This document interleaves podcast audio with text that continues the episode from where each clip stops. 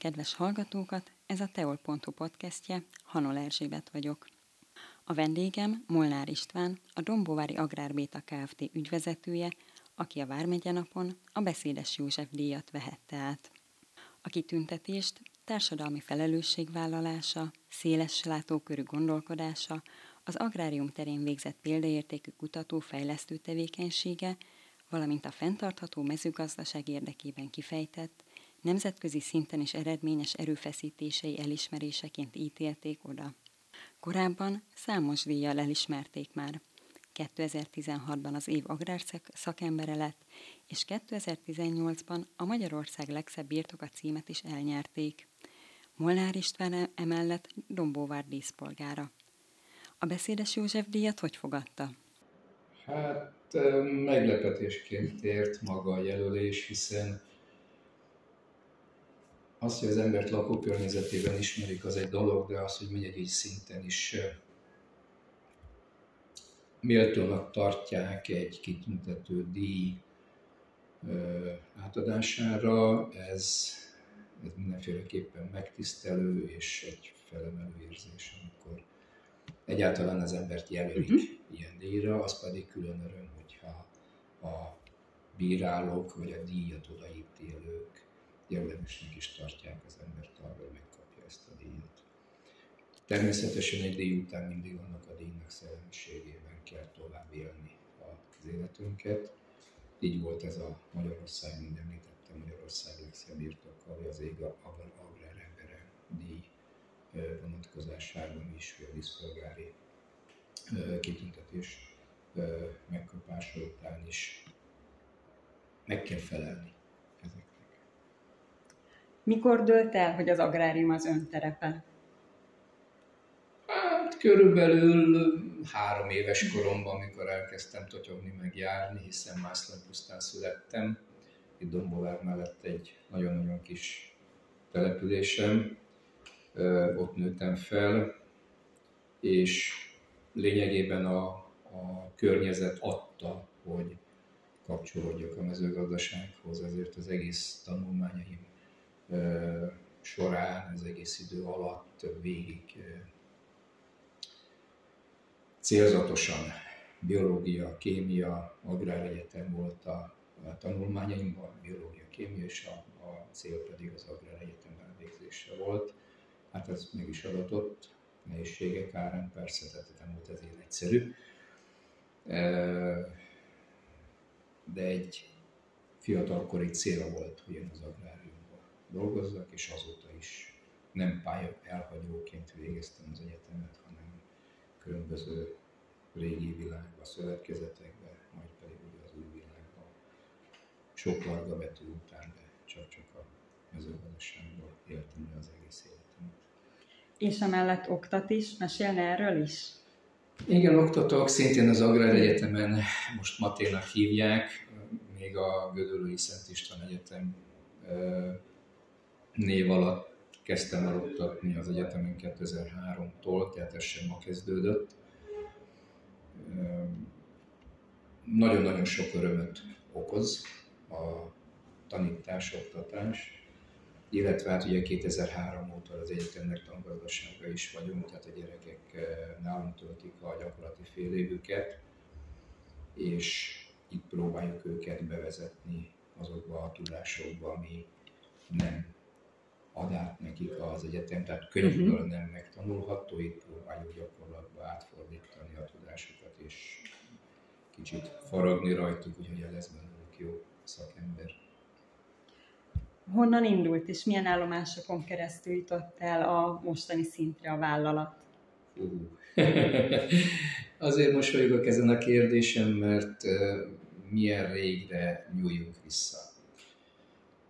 Ugye az egy dolog, hogy az Agrárbéta 2001-ben alakul, alapult uh-huh. meg a Domovári Alkotmányszövetkezet végelszámolási folyamata során, de kicsit messzebbről kell indítani, hiszen az a szellemiség, amivel aztán építettük ezt a céget, ezt a cégcsoportot, ez messzebbről indul.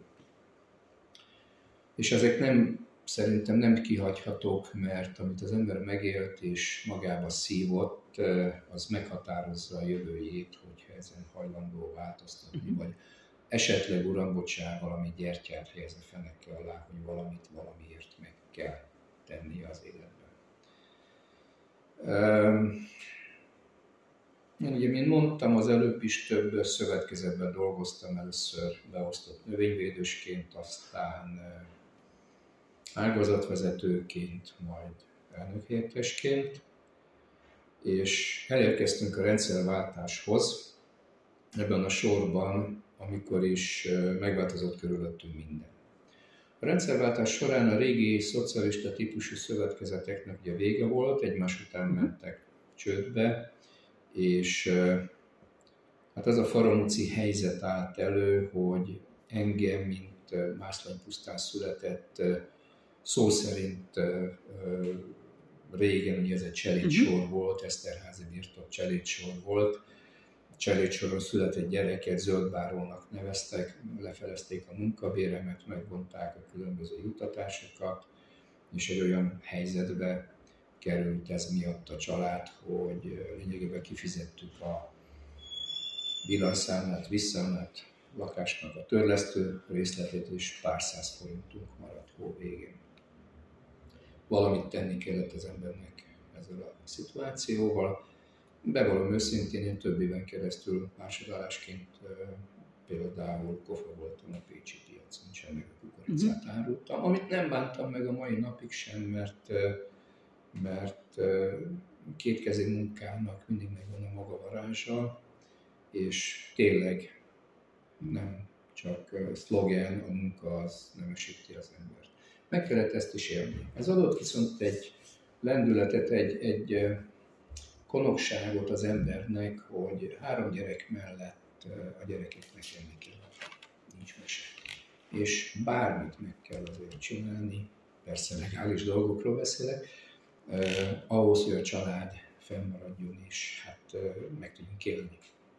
Aztán elkezdtünk ebben foglalkozni, a bizonyos szint után a különböző amerikai típusú képzésben, személyiségképzésben részesültünk. Ez megint egy mély nyomot hagyott bennünk, mert elindított egy olyan úton is, hogy önképzés. Nagyon-nagyon sok könyv ezzel kapcsolatosan magyar és angol nyelven végigolvastunk, meghallgattunk, mm. elmentünk különböző helyekre, és ez adott egy pluszt meg.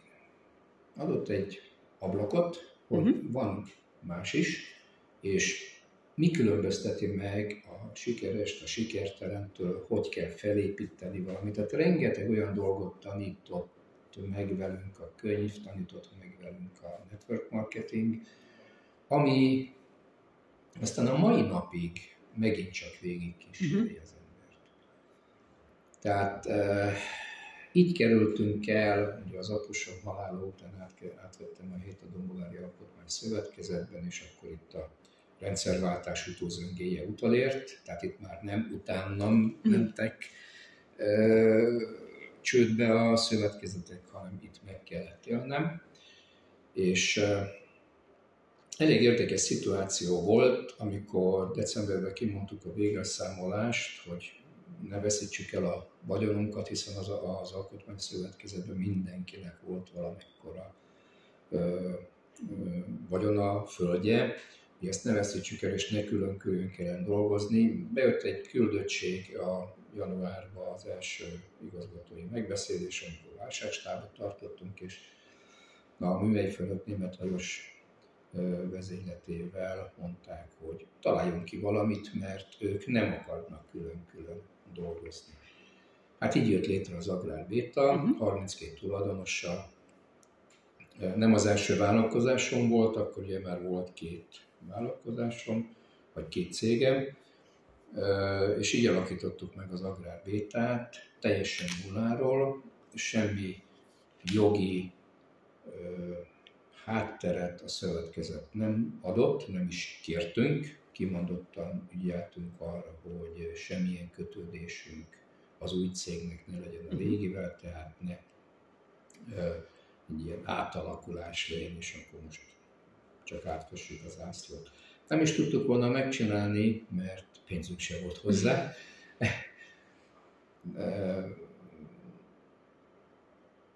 2001-ben megcsináltuk a bétát, indultunk, ilyen 978 hektár volt, azt hiszem a 32 emberkének a földtulajdona, ezzel tudtunk elkezdeni dolgozni.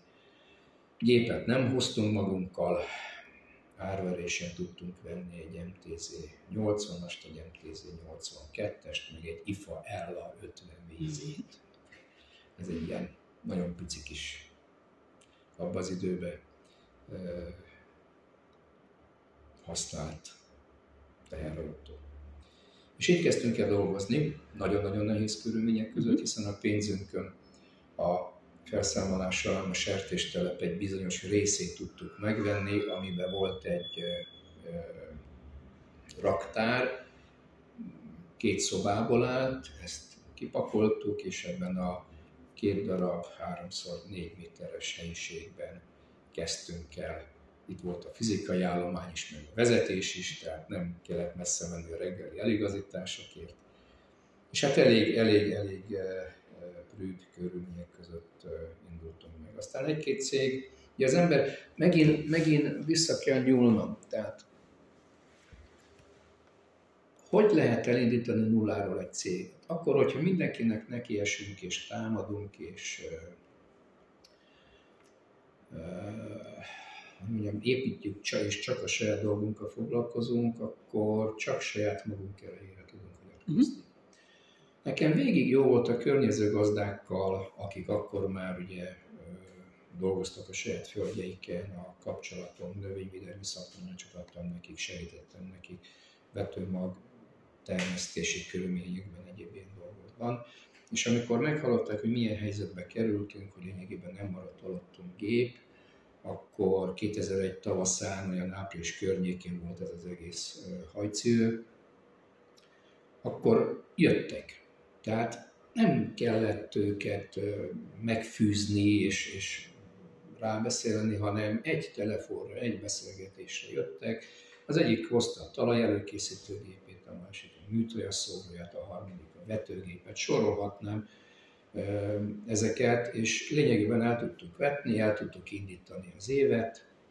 Aztán volt az életünkben egy-két cég, aki nagyon sokat segített, megérdemlik, az egyik az Axiá volt, a másik a most már Agrotec, akkor Iker, akik bérgépeket biztosítottak a számunkra, addig, amíg megjöttek a őszre várt új gépeink, és step by step szépen lassan el tudott indulni a gazdaság. Ugye földek is kimentek alólunk, mert egy bizonytalan körülmény között a föld tulajdonos nem nekünk adta bérvet természetes a földjét.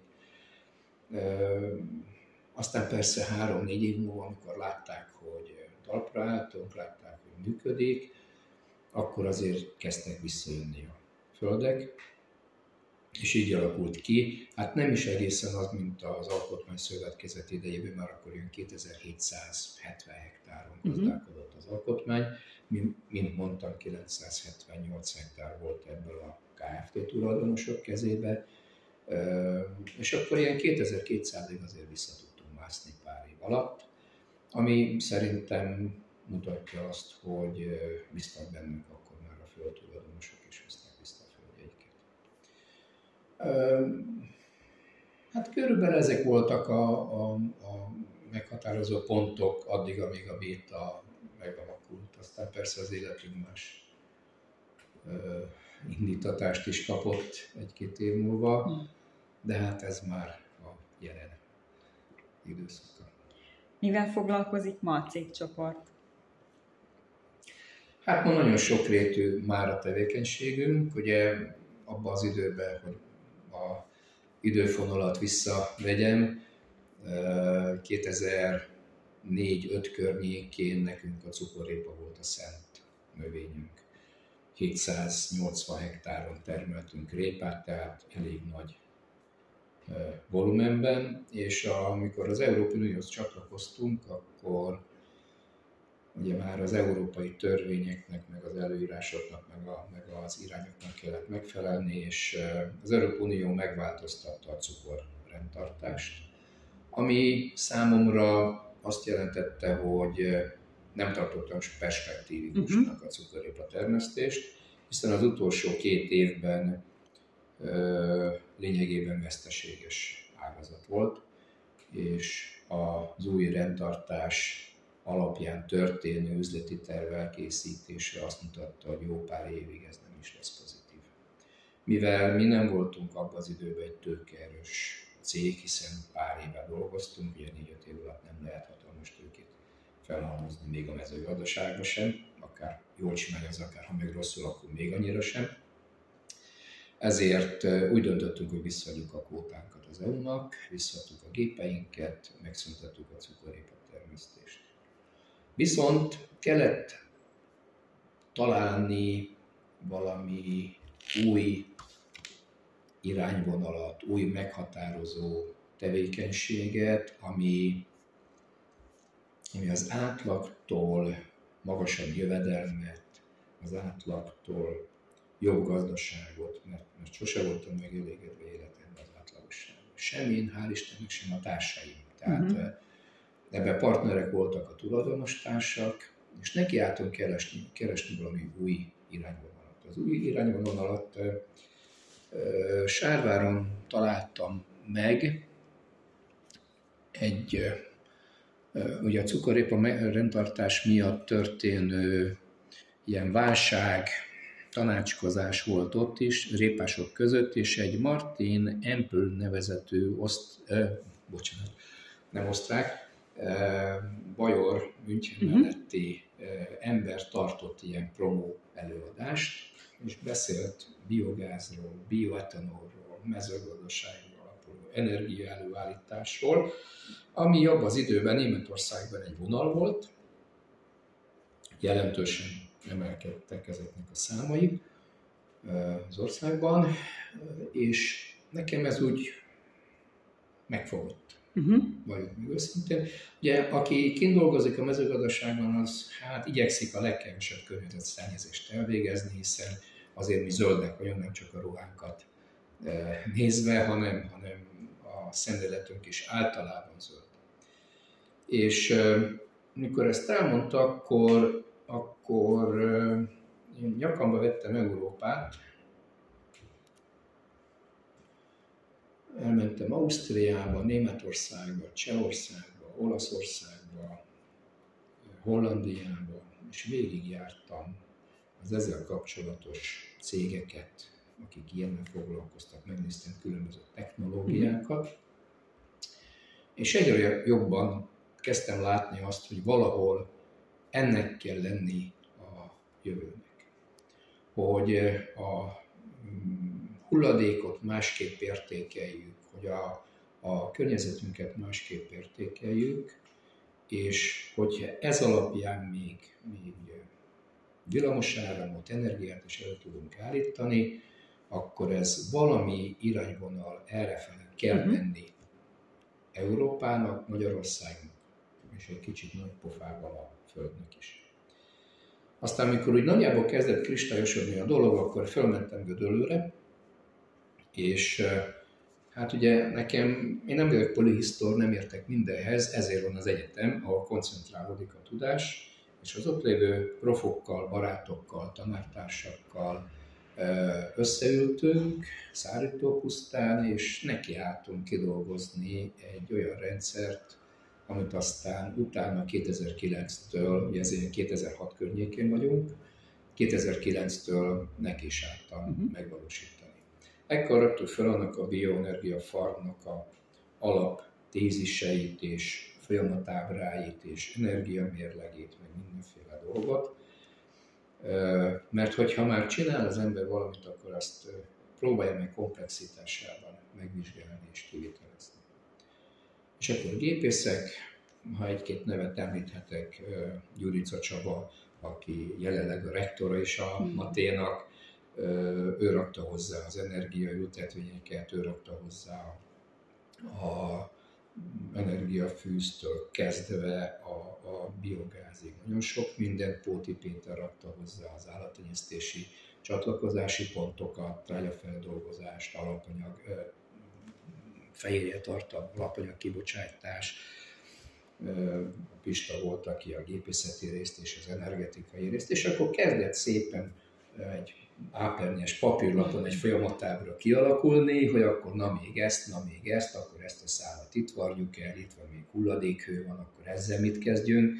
Divinyi Jutka volt az, aki rábeszélt az orhidea előállítása, hiszen télen-nyáron fűteni kell az orhideára, és akkor itt szépen lassan kialakult a rendszer, amit, amit mondjuk jónak tartott mindenki.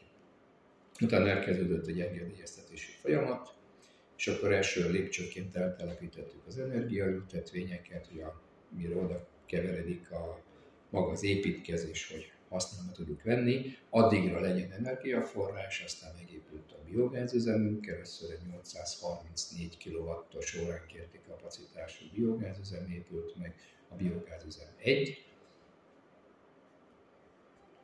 A Pap Nándor, a szomszéd Kapuszegység ZRT-vel közösen csináltuk ezt, hiszen itt jött be az állattenyésztés, mm-hmm. nekünk nincsen állattenyésztésünk, de nekik a feldolgozást és a még későbbiekben a, a VDGS abrakként való használatát csatoltuk rá.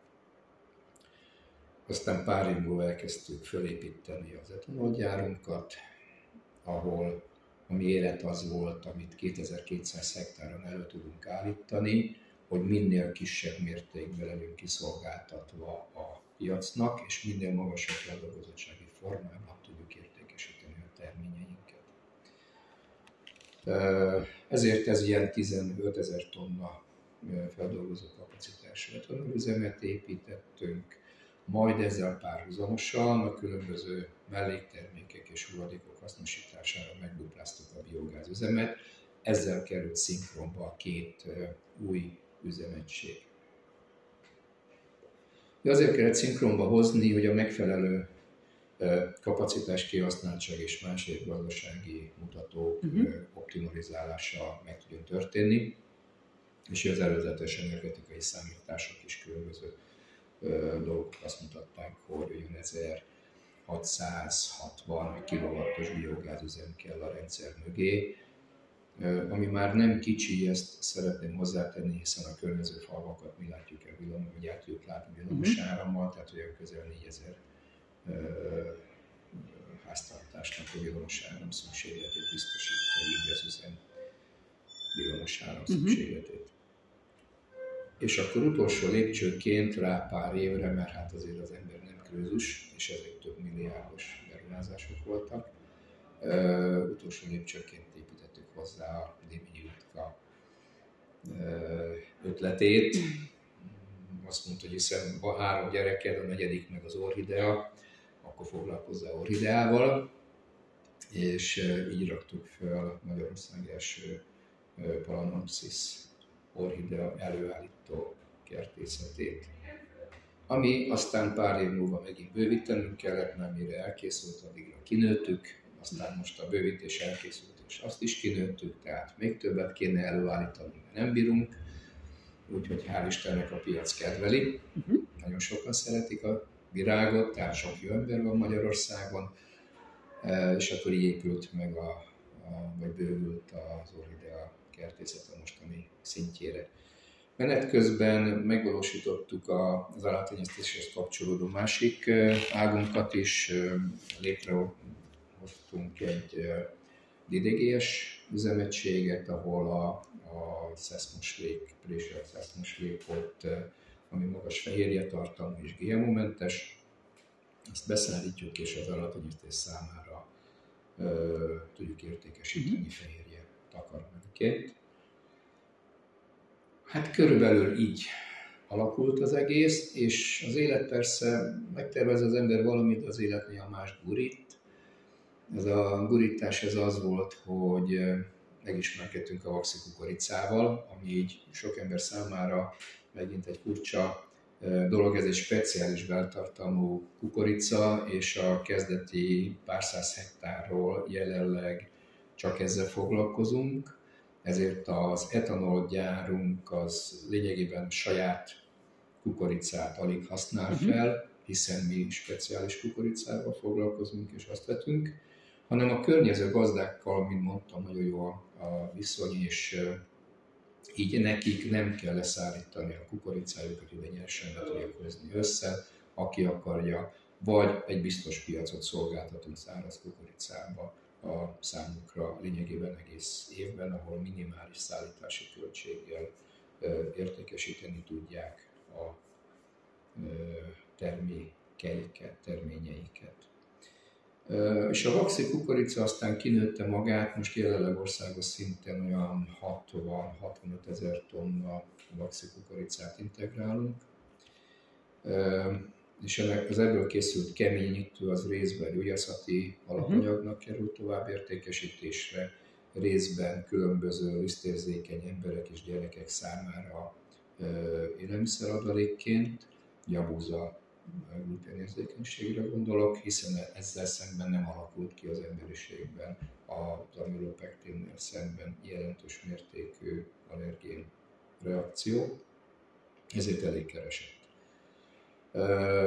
Aztán ebből készül a Heinz ketchup például adalékként ezért nem csöppen, és különböző, hát most nem akarok mindenkinek reklámot csinálni, hogy miben van magas minőségű osztályú maxi keménytől milopektin, de nagyon sok magas minőségű osztályú élelmiszerben használják adalékként. És akkor év, évről évre szépen növekedett ez a, a volumen, egy nagyon-nagyon kemény minőségbiztosítási és ellenőrzési rendszer van mögötte, rengeteg munka van vele, mire ide tudunk szállítani, és egy nagyon-nagyon kemény piac. Tehát elég egyszer hibázni mondjuk németországi szállításba, és megkapjuk a sárga lapot, másodikra a piros, mint a. E, nagyon kemény piac, de ugye egy szegmes piac, meg kell becsülni, és hát most már elmondhatom azt, hogy ugye 20 éve vagyunk ezen a piacon, és Németországba, Franciaországba, Ausztriába, Olaszországba szállítunk ki, tehát csak és kizárólag mm. külföldön, Magyarországon nincsen sajnos feldolgozó, feldolgozóipar ezzel kapcsolatosan. Hát körülbelül a, a fővonalak ezek, még sok, ja és akkor van még úgy menet közben, hát a fotovoltaikus napelemparkok is elkészültek, így balkézről.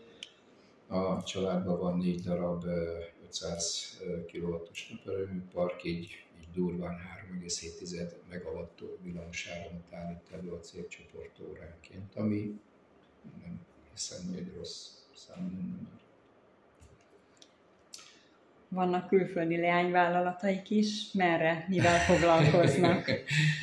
Van. Hát az ember abba a kőbe tud belerúgni, ami elég kerül. és amikor miniszterelnökünk meghirdette a déli nyitás programot, akkor ugye Nigériában és Gánában a külügyminiszter úr járt, és a, a gánai, gánai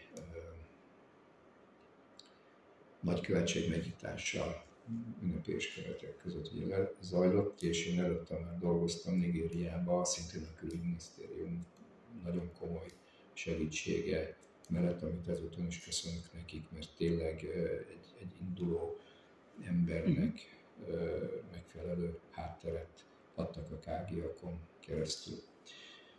Az egész úgy történt, hogy Buhari elnök és a, a kísérlete Magyarországon tartózkodott, és ugye külügy szervezte nekik a programot, és hát ilyen plusz három napot itt maradtak az előrejelzetthez képest, és akkor a akkori Magyarország nagykövete dr. Ternák Gábornak a vője az ismert bennünket, szállított be hozzánk falprítékot, és fél volt, hogy akkor lenne egy csoport, amivel egy napot el kéne tölteni. Hát mondom, persze. Küldjétek őket. Mondja, 12 néger benne hozzá. Hát mondom, az se gond, volt már ilyen. Lejöttek, megnéztek, és utána visszahívtak Nigériába, és felkértek arra, hogy nézzem végig Abuja környékét, ez a fővárosuk, hogy milyen ötleteket tudnék adni nekik, hogy mit valósítsanak meg, mi az, ami felérhető, uh-huh. meg mi az, ami használható az ő életükben, az ő körülmények között. Több ember volt kint, ilyen mérnök emberekkel mentem ki, nem csak a mezőgazdasági vonalal, és akkor összeraktunk a végén egy ilyen több pontból álló javaslatot, ezek közül kiválasztottak párat, azt a külügyön keresztül visszaküldték, és akkor ezt kidolgoztuk, majd megpróbálták a négerek. Mai napig dolgozunk velük. És ez egy volt a Bioenergia Farm, amit kiválasztottak. Elindult odakint egy engedélyeztetési eljárás. Két pontban az ott kinti hatóság két pontban kért magyarázatot, meg egyáltalán módosítást. Az egyik az input oldal volt, hiszen nekik a kukorica alapélelmiszer. Tehát nagyon-nagyon meg kellett bizonyítanunk, hogy nem fogunk olyan kukoricát feldolgozni, vagy megteremtjük annak a lehetőségét, hogy pluszt tudjanak előállítani, ami veszélyeztetné az élelmiszerbázisukat. Elkezdtünk egy magyar fajtából álló kis pakkal egy engedélyeztetés kísérletezési folyamatot, aminek a végeredménye az lett, hogy két magyar kukoricafajtát, a szegedi gabonakutató két fajtáját elfogadták Nigériában engedélyezett fajtának. Mm-hmm. Tehát megkaptuk a, nem egészen Nigéria, nyugat-afrikai régió, tehát ugye mind az Európai Unióhoz hasonló. Tehát így van két magyar fajta odakint engedélyezve, és ennek a forgalmazásához kellett létrehozni egy céget kint Nigériában, tehát így keveredtem Nigériába ki.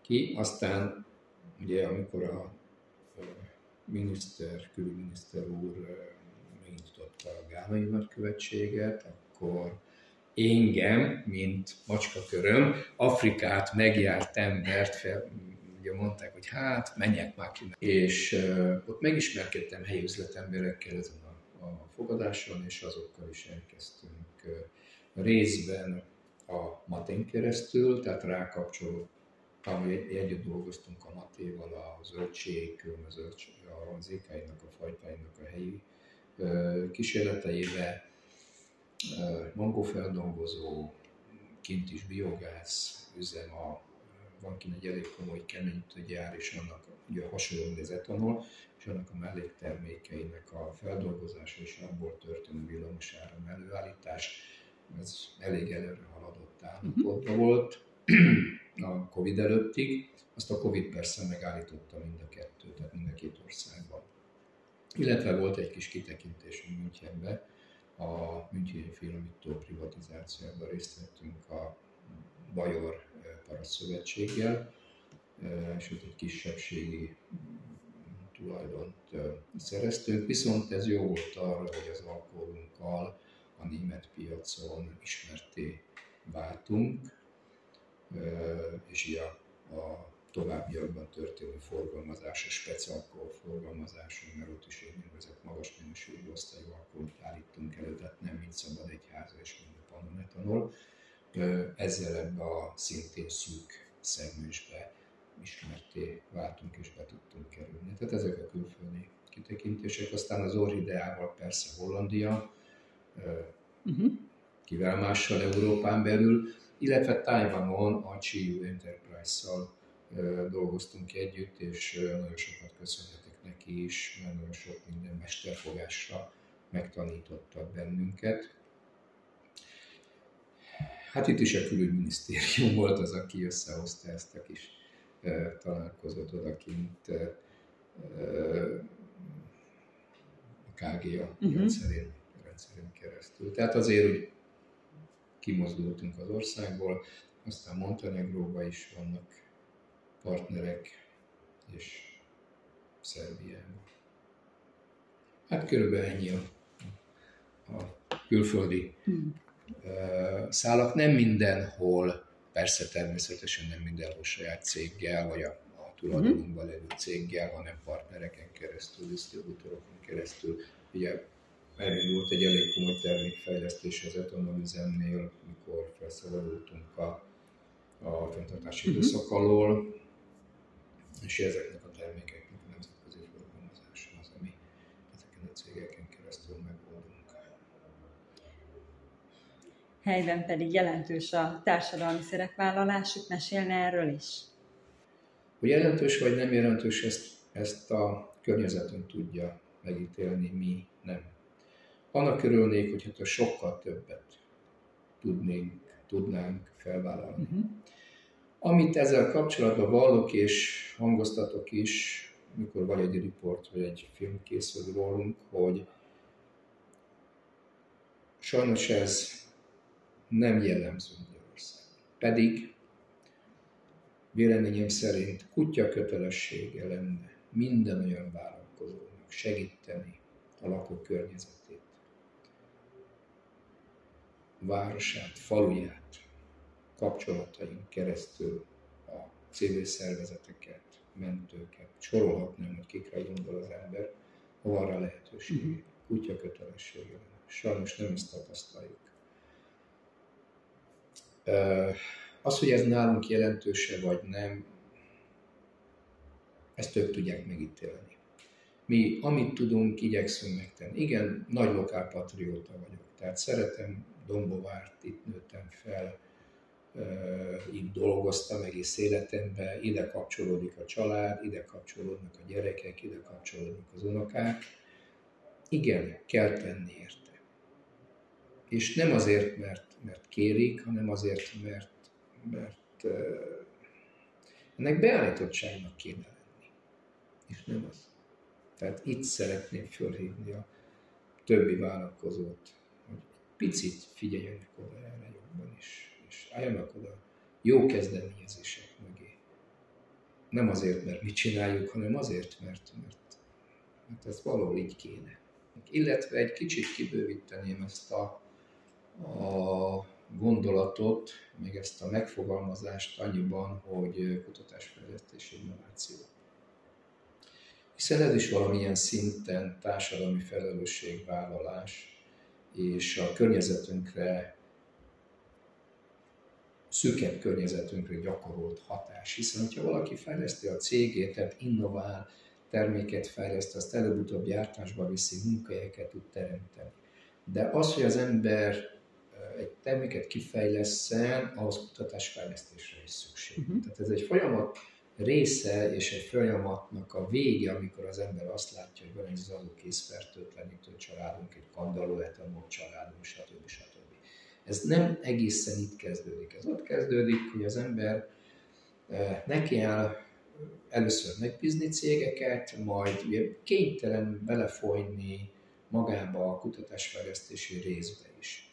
Nálunk 14 éve nagyon komoly kutatásfejlesztési tevékenység van, több alkalmazottunk nem helybe van, hanem Gyöngyösön, Gödöllön, Szegeden, kutatómérnökök, akik részben a cégcsoport kutatásfejlesztéseit hajtják végre, részben több pályázaton is indultunk a Magyar Tudományos Akadémiával, Szegedi Biológia Kutatóközponttal, Magyar Agrártudományi Egyetemmel, Szegedi Egyetemmel, Pécsi Egyetemmel közösen, és itt Zömmel konzorcium vezetők voltunk, ahol csak a példa kedvéért említem meg mondjuk energiafűz, sejtszintű genomódos, nem GMO-val, genommódosításával foglalkoztunk, magyarul létrehoztuk a diploid energia fűzfaj fajtákat, hű, de szép magyar nyelvünk van, aztán tetraploidot csináltunk belőle, majd különböző keresztényési eljárásokkal sikerült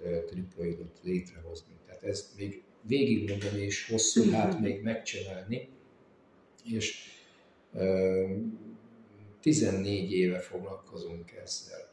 Ezzel ugye részben a kutatóintézmények, hiszen a kutatások eredményei az ők is, nekik egy, egy plusz bevételt jelent az ebből történő know-how vagy royalty a, a megkapása. Részben persze országos kiadása is van ezeknek a kísérleteknek.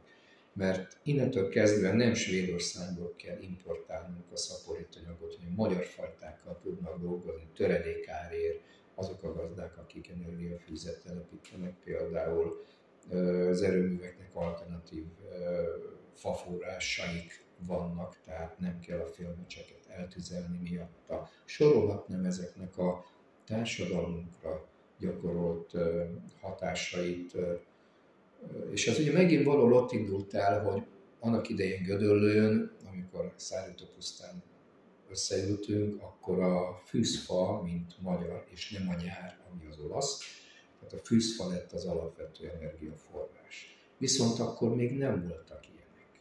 Tehát neki kellett állni, és ezt a rendszert kidolgozni. Ez, uh-huh. ez 14 éve foglalkozunk ezzel. Most már ott tartunk például, hogy a klónjainkat tudjuk szelektálni, és egy elég érdekes dolog jött megint balkézről, vagy véletlenül, megint a véletlen macska körülbelül véletlenek nincsenek, hogy ezek a, a némelyik klón alkalmas például lostabomba táptalaj előállításához. Véletlen volt, és most jelenleg ezt dolgozunk ki. Ugye azt tudni, hogy Magyarország elég nagy gomba előállításban, viszont gond, gondok vannak, főleg az elmúlt két évben az asszály miatt a különböző szalma, meg ilyen dolgokkal, tehát ami abból uh-huh. majd lesz a vaskagomba, és ragyogón alkalmas egy-két klón, ami tüzelni annyira nem volt jó, meg a biogáz üzembe történő nem volt jó, de laskagomba táptalajnak jó. Tehát az embernek nyitott szemmel kell járni ezeken a területeken, és nem kell félni az újtól, nem kell félni a másságtól, hanem meg kell nézni, hogy ebből ki lehet hozni valamit. Ha tízből egy jó dolog kijön, ezekből a kutatásfejlesztésekből, akkor az már egy sikernek könyvelhető el. Hát és akkor még sok, sok minden kutatásfejlesztésünk van, hát most nem mondanám végig, mert akkor holnap végig ütünk, de nagyon jelentős a, a, a cégcsoportnak a kutatásfejlesztési tevékenysége. Hál' Istennek szóba kerültek már az orhideák, mm. és hát úgy tudom, hogy magángyűjteménye is van. Hogy alakult ki ez a, ha mondhatjuk így, rajongás? Hát, Párizsi úton voltam legelőször, ahol az első orhideát megvettem a feleségemnek. Születésnapja előtt voltunk, és jártuk Párizst, és egy nagyon szép kis virágbolt volt, meg nem mondom, hogy hol. Ez egy Vanda orhidea volt, már ma meghalt, szegény, ami ilyen másfél méter magas, ilyen, ilyen, ilyen 80 centire fölgyűlték a gyökereit, és akkor berakták egy zacsákba. Ez volt az első orhidea, amit megvettem, és hazahoztam. És repülőgépen ugye nem lehetett sehova rakni, ezért kézi podgyászként föl se tudtam rakni, mert nem fért be a felső fiókba, ezért egész úton ezt a papírzacskot néztem, míg hazaértünk Párizsba.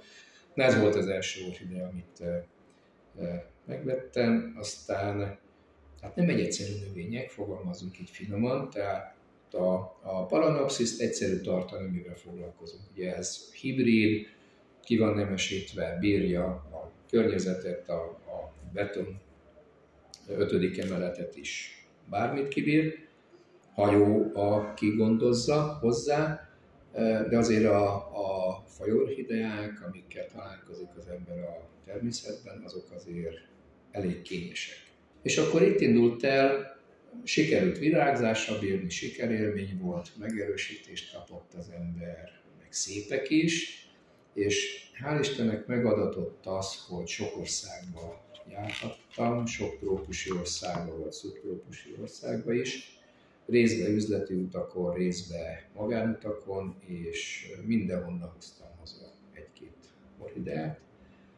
Aztán elkezdett szaporodni, aztán lett belőle 50 darab, aztán lett belőle 100 darab, és most olyan 1200-ra tehető a, a gyűjteménynek a nagysága. Nem tudom pontosan megmondani, de egyszer megszámoltam, amikor itt átépítettük az irodát, és itt a gyűjteményem beültettük. amikor 1200 fölött volt egy kicsivel. És akkor, hát úgy van az ember, mint bármi mással, amihez kezd érteni egy kicsit, meg szeretés, meg szép, és abba beleszeret. Most ez lehet hölgy is, meg lehet virág is. Én beleszerettem, nagyon szeretek velük foglalkozni, meg is nyugtat. Meg hát sikerélmény, sikerélmény. Hát amikor egy nagyon messziről hazahozott orchidea újra virágzik, és jól érzi magát, és szaporodik. Meg lát, mint mondtam, látványnak sem utolsó, amikor, amikor virágoznak. Van más szenvedélye, hobbija is? Van, persze. Micsoda? Pár évvel ezelőttig azt mondtam volna, hogy a horgászat, vadászat az első számú szenvedélyem. Ma nem. Ma az első számú szenvedélyem az unokák. Tehát amikor jönnek, akkor a puska súlyba van, a horgászbot marad a fal mellett, és, és velük történő foglalkozás, időeltöltés, együtt nyaralás, ez, a, ez a, az elsőleges megváltozik. Nem akartam elhinni, ugye amikor mondták, hogy persze majd nagypapaként megváltozik az ember élete, megváltozik ember élete. Hál' Istennek egy nagyon-nagyon összetartó családban mögöttem, mögöttünk a feleségemmel, és hát így az unokákat is sűrűn látjuk, sűrűn vannak nálunk, sűrűn foglalkozunk velük. Hát most ez az első számú mm-hmm. hobbi, és hát a másik kettő is persze még maradt mögöttem, meg hát a világgal való foglalkozás. Tehát így ez lenne az a négyes fogat mondjuk, ami kitölti az életemet. Egy pár mondatot mesélne még a családjáról. Zártan éljük az életünket, tehát olyan túl sokat nem mondanék róla, ugye az, elő, az előbb említettem az unokákat, meg a, meg a család szereplőit. Van három gyerekünk, két fiú, egy lány, mindenhol két unoka, fiúk is, lányok is, ördögök is, meg tündérek is, hál' Istennek, mert így szép. És hát a gyerekek felnőttek. Hál' Istennek, hál' Istennek nem kellett őket irányítani, nem kellett beleszólni az életükbe, hogy mik legyenek, vagy mik akarnak lenni. Pontosan tudták ők is, hogy mik akarnak lenni.